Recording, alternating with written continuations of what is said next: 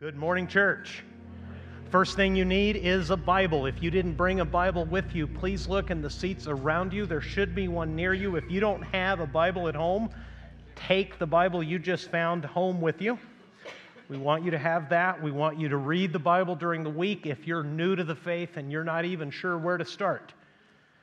We would love, send me an email. We would love to get you connected and resourced and equipped so that you can read the Bible on your own and walk with God during the week as you hear His Word together. We are in Second Corinthians, and if you're new to our church, you've only been here a few weeks, or as I met some of you are here for the very first time, let me explain to you where we are. What we normally do at our church, not every single Sunday, but our normal custom, is to choose a book in the Bible because the Bible is a book, but it's also a collection of books. It tells one cohesive story written across about 1,400 years by about 40 different authors, some of them writing multiple books, like the Apostle Paul. Today, we're reading one of Paul's letters to one of the first churches.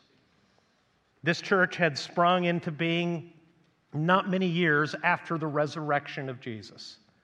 The people who are living in the ancient city of Corinth, modern day Greece, you can visit the ruins of ancient Corinth to this day. You can see some of the things I'm going to describe to you for yourself, what remains of them some 2,000 years later. An unlikely church had sprung up in an unlikely place because the city of Corinth was a legendarily famous rich, wealthy, sophisticated, and wicked place. It had been so wicked, in fact, that it had become a verb in the ancient world. One of our family mottos is that we want to live our lives in a way that our family name is never used as a verb.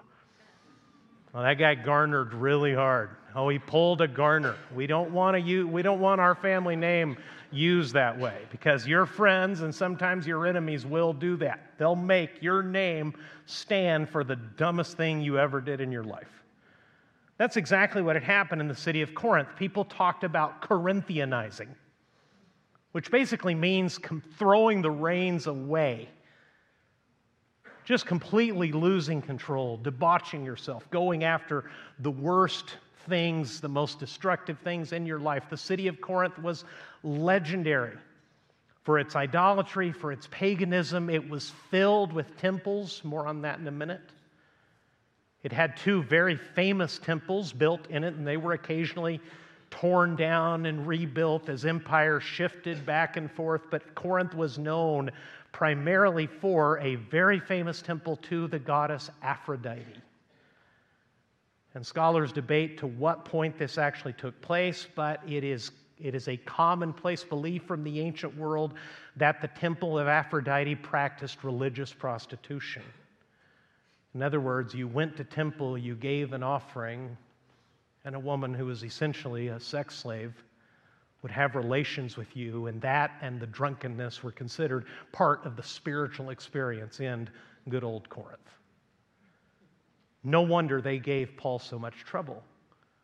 No wonder he wrote them so many letters.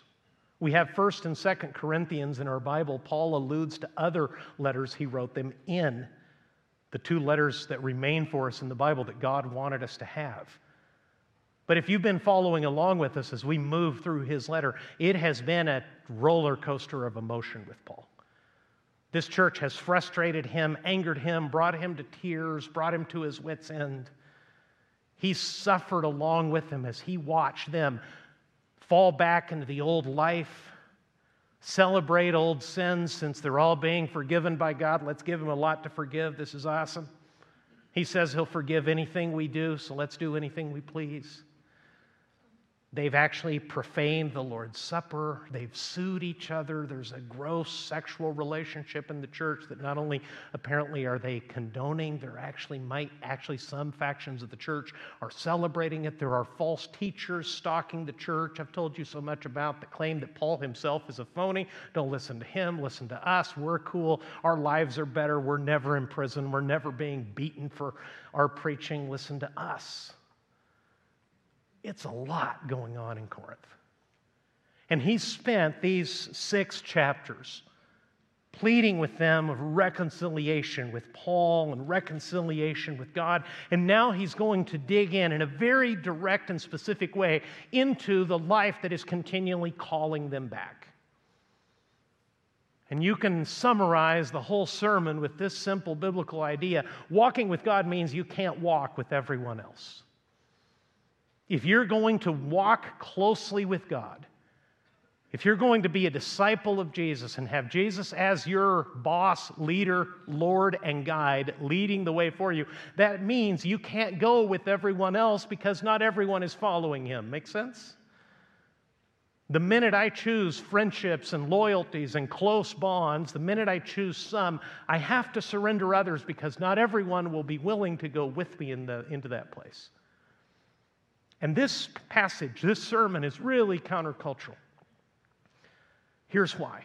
Some of us grew up, some of us who are church kids, grew up hearing this passage with a very specific application, especially in our youth group. And I'll tell you about that in a moment.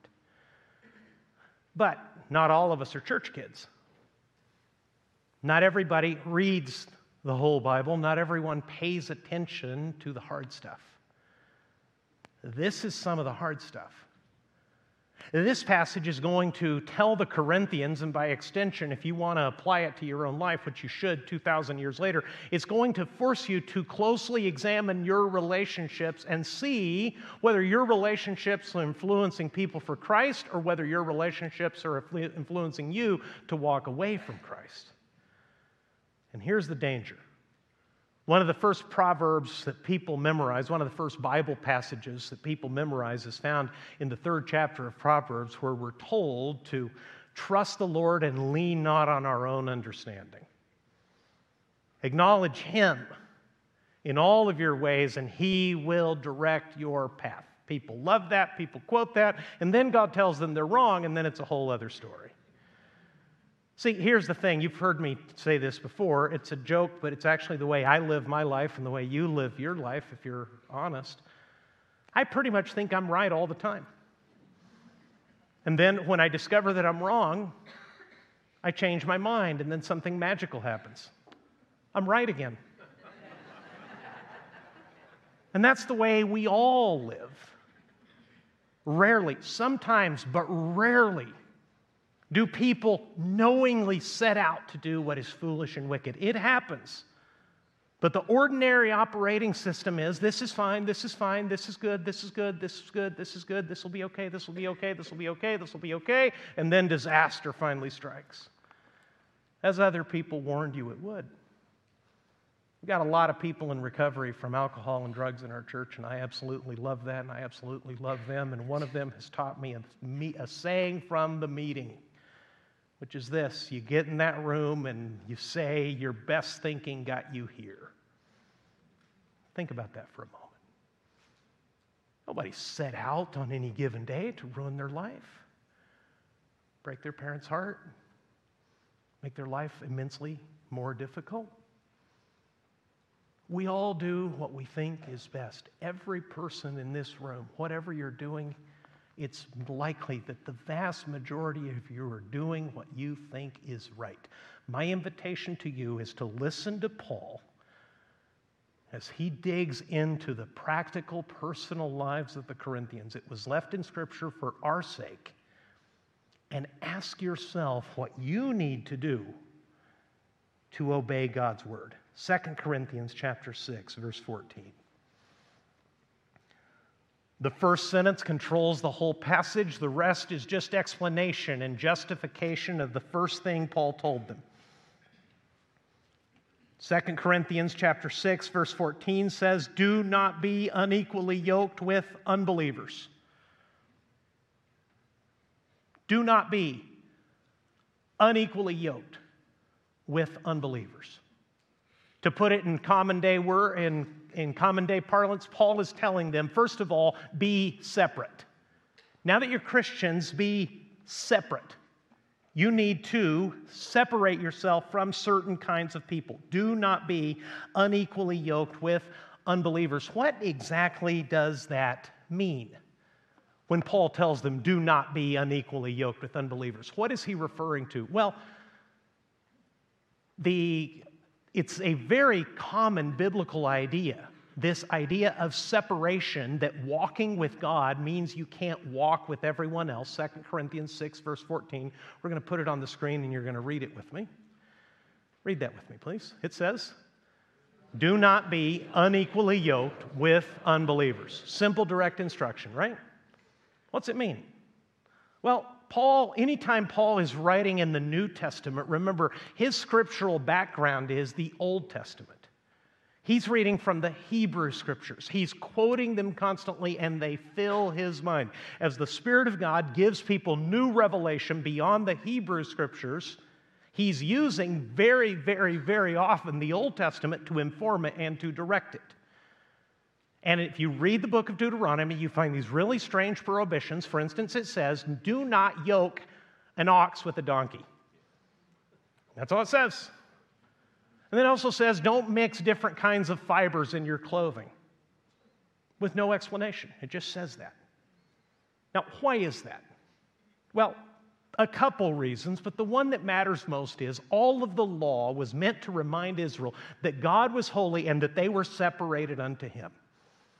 In other words, when they went about their daily farming life, when they put on their clothing, constantly around them were reminders of the kind of people they were called to be holy, separate, dedicated to God. And if you're unequally yoked, that's an ancient farming term from the old world. What that means is a mismatched partnership. It means that you've put two people together, two things together that cannot possibly go together. One of my mentors in seminary was teaching preaching in a, in a remote, poverty stricken third world nation where they still plow their fields as the Israelites did so many years ago. And they came to this passage, and one of the local farmers, with no study of the Greek at all, says, Well, that makes perfect sense. If we hooked up, if we yoked a cow with a water buffalo, that would be a disaster because the water buffalo could never fulfill his job. He could never use his strength if he's tied together with a yoke with a cow. This idea of separation is all across the Bible. It's been hidden from our eyes because of our cultural tendencies and our preferences. 1 John 2, verses 15 through 17, tells us to live differently now that we know Jesus. Read it with me, please. 1 John chapter 2, verse 15. Right off the screen, please. It says, Do not love the world or the things in the world. If anyone loves the world, the love of the Father is not in him. For all that is in the world, the desires of the flesh and the desires of the eyes and pride of life is not from the Father, but is from the world. And the world is passing away along with its desires, but whoever does the will of God abides forever. Don't succumb to what your eyes want. Don't succumb to what your prideful heart wants. Do the will of God. That's how you will remain forever. It's not an isolated idea. Look at Ephesians chapter 5. Paul wrote another church in another difficult city in the Greco Roman idolatrous world. You may be sure of this that everyone who is sexually immoral or impure or who is covetous, that is, an idolater, has no inheritance in the kingdom of Christ and God. Let no one deceive you with empty words, for because of these things the wrath of God comes upon the sons of disobedience. Therefore, do not become, what's it say there? Partners with them. Therefore, do not become partners with them, for at one time you were darkness, but now you are light in the Lord. Walk as children of light, for the fruit of light is found in all that is good and right and true, and try to discern what is pleasing to the Lord. Read verse 11 with me, please. Take no part in the unfruitful works of darkness, but instead expose them. See the separation? Different church, different settings, two different apostles, two different disciples of Jesus, all telling you the same thing. If you're going to walk with God, you have to separate yourself from at least some people. To pull all this together, yoked means this yoked means to be tied together in what matters most values, affections, goals, patterns of life, and beliefs. You can have a whole constellation of friendships without being tied together at the value, affection, goal, pattern, and belief level. But there are some people with whom the relationship you set up, for instance, marriage, other friendships, other relationships, inside and outside of work, may be the kind of relationship where they have a certain influence on you, or the nature of the relationship and the work that you do together pulls you together, and you will be under constant pressure to adopt their values, to take on their affections, to choose their goals, to pattern your life after theirs, and to change your beliefs after their own. That's what it means to be yoked together. And Paul says, do not do that. It does not mean, to be clear, separating from other Christians over minor differences because Christians are family. It does not mean also withdrawing from non Christians completely because Paul just told us we are ambassadors for Christ. This takes wisdom, in other words. And listen, I don't need to tell you, you can, you live here too. You've got the internet too. Our culture is racing headlong in a direction completely opposed to God at pretty much every level commerce, entertainment, artistry, so much of it is just shot through with everything that is opposed to the person and the character of Jesus. One of my professors in seminary who had a big influence on me, he was an anthropologist, and he said, Every culture is a prison of disobedience. And the cells are different in every culture, but every human culture that people build apart from God keeps them away from God in a particular way. That's where we're living. And there's been some reactions, both of them mistaken overreactions to the increasing corruption in our society and in our culture. One is very self righteous Christians have separated from other Christians if they don't share every single belief and preference all the way down. If every I is not dotted and every T is not crossed in exactly the same way, those are compromisers. They may not be Christians at all. We're pulling back. Ministerial organizations that were founded in the last 10 and 15 years that brought Christians together to spread the gospel are now breaking apart because even though they presumably agree on the gospel, they can no longer agree with each other on these secondary and tertiary matters. That's not what Paul has in mind because, at the deepest level, if you're really a disciple of Jesus, we're family. God is our Father. You're my brother or sister. We are together. No, we don't agree on every single thing, but we together can be ambassadors for Christ. And we don't dare withdraw from the world. This is where God has placed us.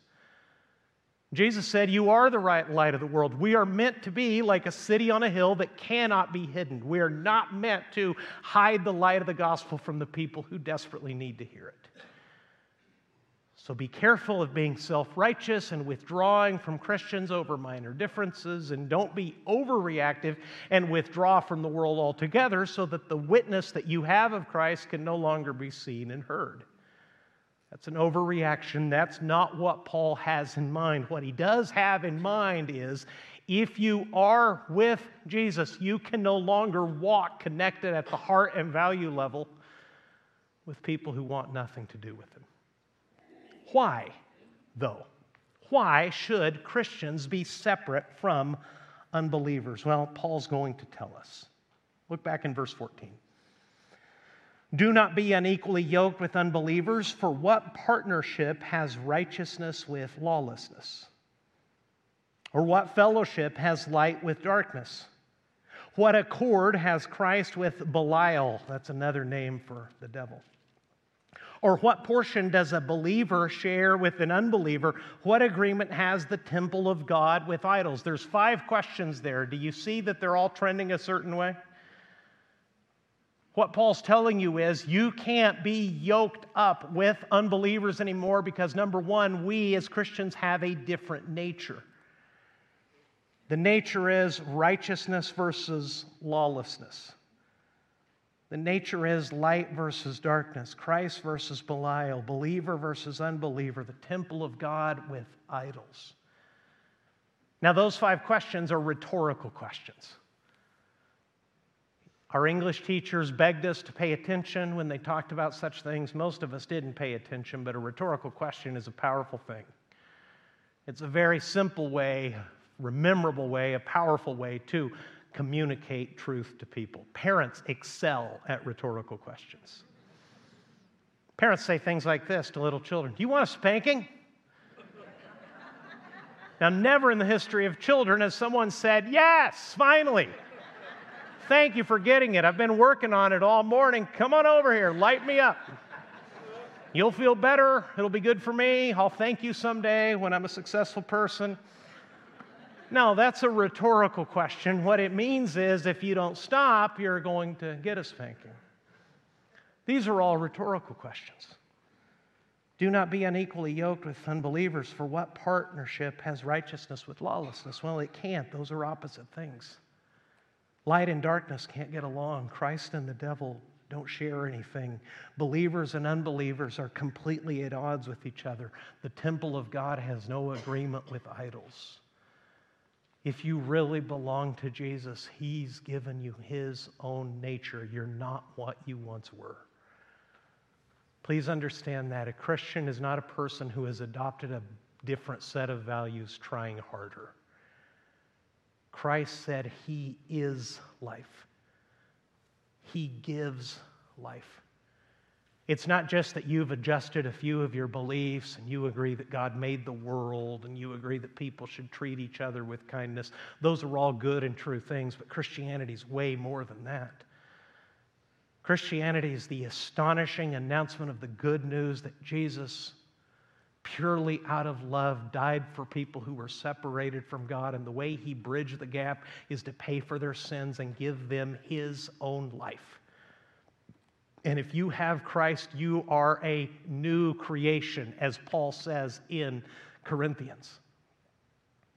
Old things have now passed.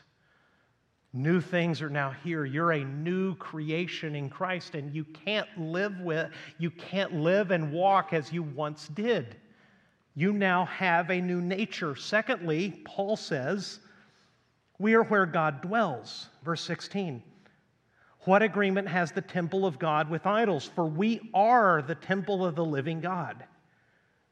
As God said, and here's the Old Testament again I will make my dwelling among them and walk among them, and I will be their God, and they shall be my people.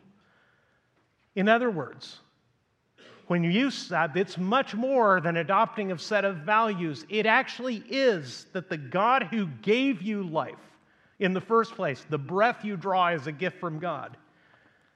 He now wakes you up, gives you new life spiritually, makes you path from spiritual death into spiritual life, and He chooses to make your life and our life together when we gather as a church the place where He shows up, the place where He lives. Verse 16 would have been stunning to the Corinthians because Paul said to them, We are the temple of the living God. Why was that such a big deal to them?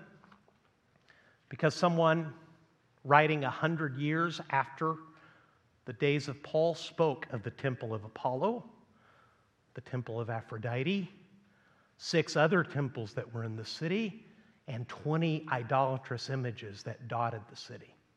Corinth was a city of idols. Corinth was a city of temples. Corinth was a city of many gods. And now Paul says to them, to people who have been accustomed to going to the temple, to paying the offering, to engaging maybe in gross sexual immorality as part of the worship due in their religion, listen, together we are the temple of God. Your life is where God chooses to take residence. You belong to Him now. You belong to Him individually, and we as a church together, as an assembly, what we're doing right now here, this is where God chooses to make Himself known. This is one of the places He chooses to dwell. It's amazing. Listen to it again. We are the temple of the living God. As God said, I will make my dwelling among them and walk among them, and I will be their God, and they shall be my people. Therefore, go out from their midst and be separate from them, says the Lord, and touch no unclean thing. Then I will welcome you. Verse 18 is the best part. And I will be a, what's it say there? I will be a father to you, and you shall be sons and daughters to me, says the Lord Almighty. Not only, not only do we have a new nature, not only are we now where God chooses to dwell, number three, the best part, to me at least, we are God's children. This is not a distant tyrant issuing orders from on high. No, this is a loving father who welcomes people into his family. That's why it says in chapter 7, verse 1 Since we have these promises, beloved, let us cleanse ourselves from every defilement of body and spirit, bringing holiness to completion in the fear of God. Don't miss what it says in the first part of verse 1. Paul says not only are these instructions, not only are these commandments, these are promises. Be separate from them. Don't be unequally yoked with them and be cleansed from them. The call to be separate is based on two big promises. Don't miss this. God is calling you to live in this new way, separate from people, at least some people people that you can no longer be tied together with. He's calling you to be separate because He has made you two big promises. Number one, you have fellowship with God, He walks beside you, He lives in you. You are His temple. You don't need to go to a place. The astonishing good news of the gospel is that God has come to you. It's no longer that you have to go to Him to a specific place with a priest and a ritual and a liturgy and a sacrifice. No, God has made the sacrifice and God has now come close. And He welcomes us as we have been singing. We have fellowship with God. That's the first promise. And the second is this not only do we have fellowship with Him, it goes beyond that. We are His own family. We are sons and daughters. We are beloved, Paul says in verse 1 we are beloved sons and daughters of the Lord Almighty. Please understand that because we're getting to the part of the sermon where you may need to evaluate some relationships and see what you need to redefine or who you actually may need to separate yourself from. Some relationships need to be redefined, they need to be broken apart at the value level, at the heart level. Others need to be broken off altogether because that person is always going to be leading you away from Christ and getting you into trouble far away from Him. Paul says, be separate, and he also says to be clean. Chapter 7, verse 1 says, Let us cleanse ourselves from every defilement and body and spirit, bringing holiness to completion in the fear of God. That's a big sentence. Bringing holiness to completion in the fear of God. Does that make immediate sense to you?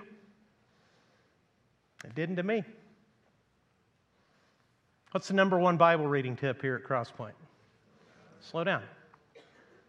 So you're being told in verse 1 since we have these promises, beloved, let us cleanse ourselves from every defilement of body and spirit. We've separated from people. Now let's be not only separate, let's be clean. And when we do that, Paul says, we will bring holiness to completion in the fear of God. And I read that, said, hmm, what does he mean by that? Bring holiness to completion.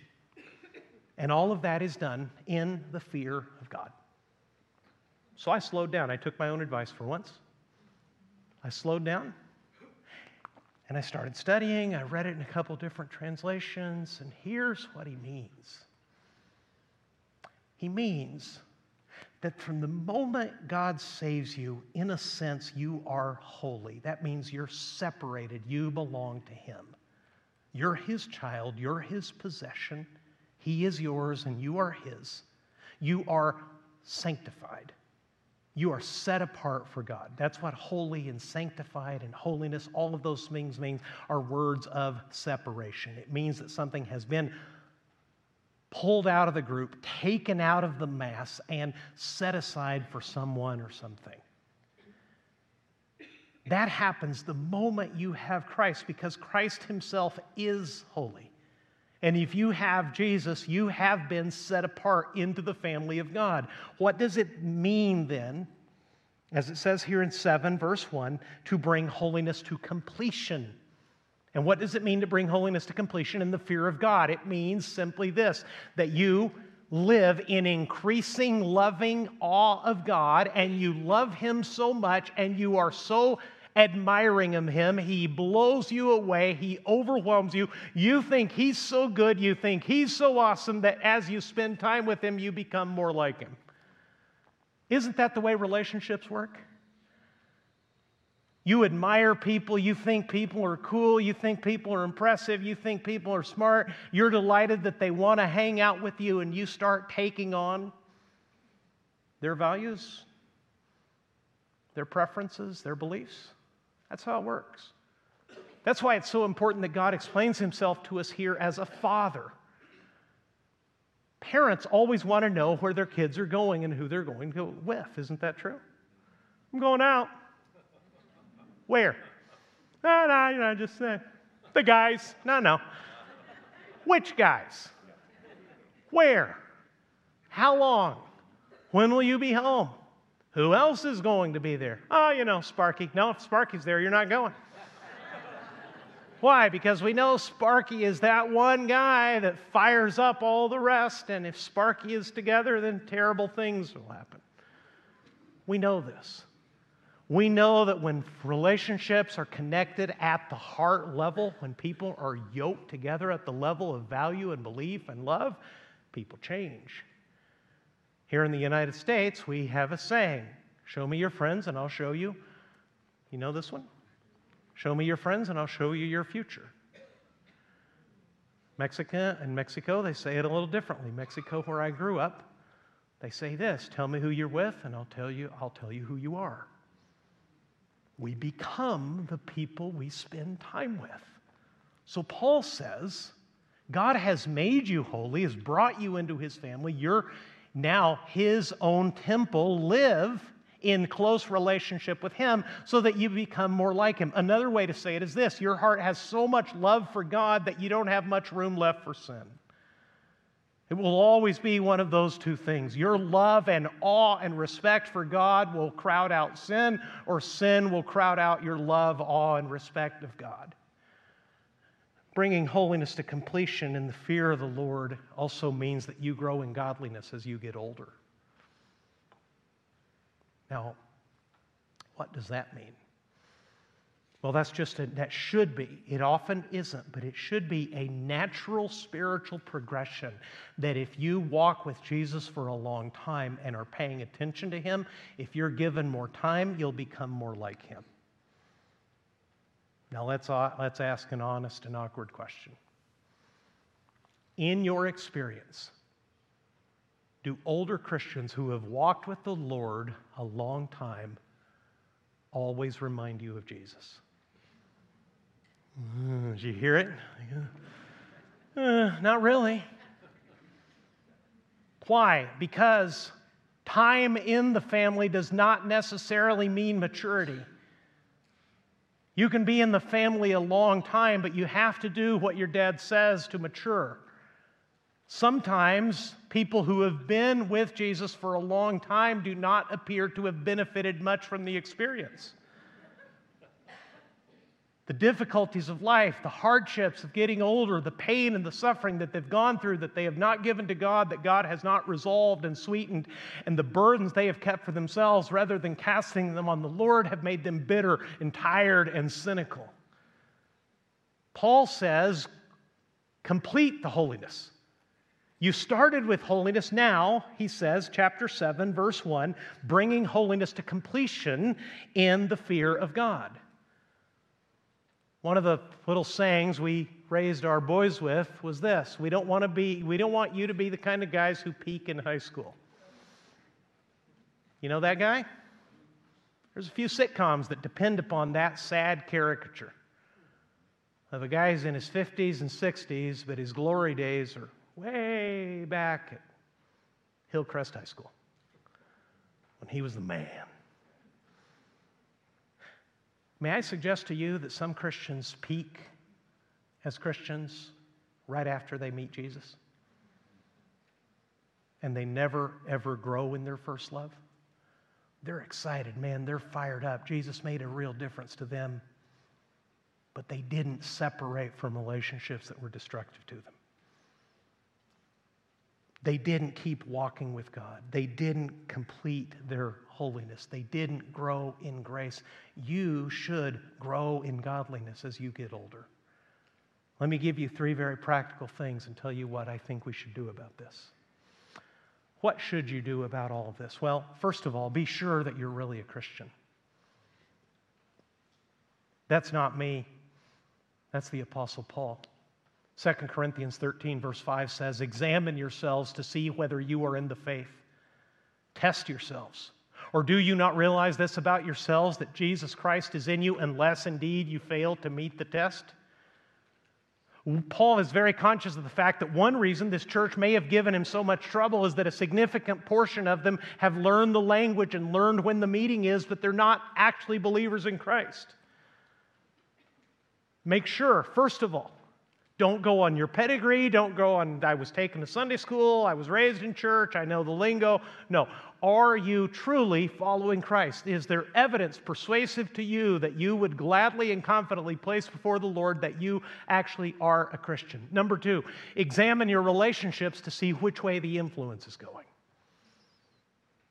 Because every relationship with your life represents either an ambassadorship for you to bring Jesus to them or is the kind of yoke on your neck that is going to pull you away from Jesus. Make sure that you're always bringing the light, not moving into the darkness.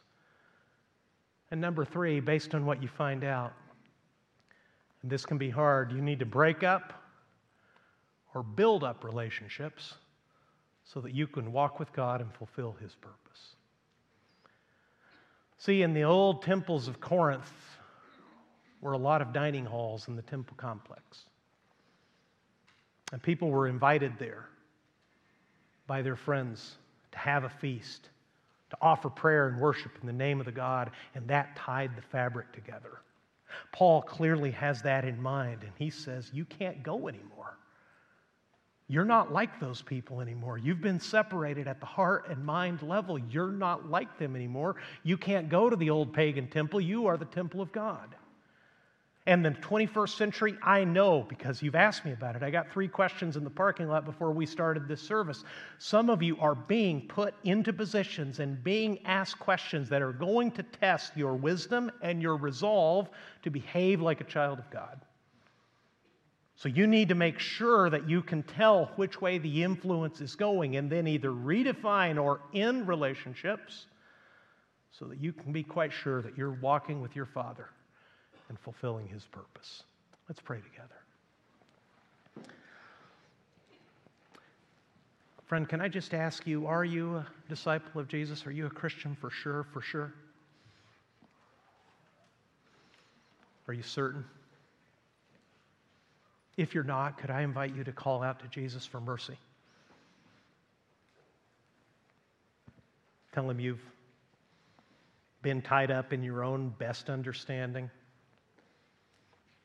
following influences, doing what you were taught, maybe following a religion, practicing self improvement, but it has not given you life. You are not certain that Jesus has forgiven your sins and given you eternal life. If that's your need, call out to Him and ask Him to save you right now. You call out to Jesus in genuine trust and repentance, He will save everyone who approaches Him that way. And if you are walking with Jesus, brother, sister, you have any yokes on your neck that aren't the yoke of Christ? That don't belong to Him, that don't make you more like Him? You need to get that yoke off.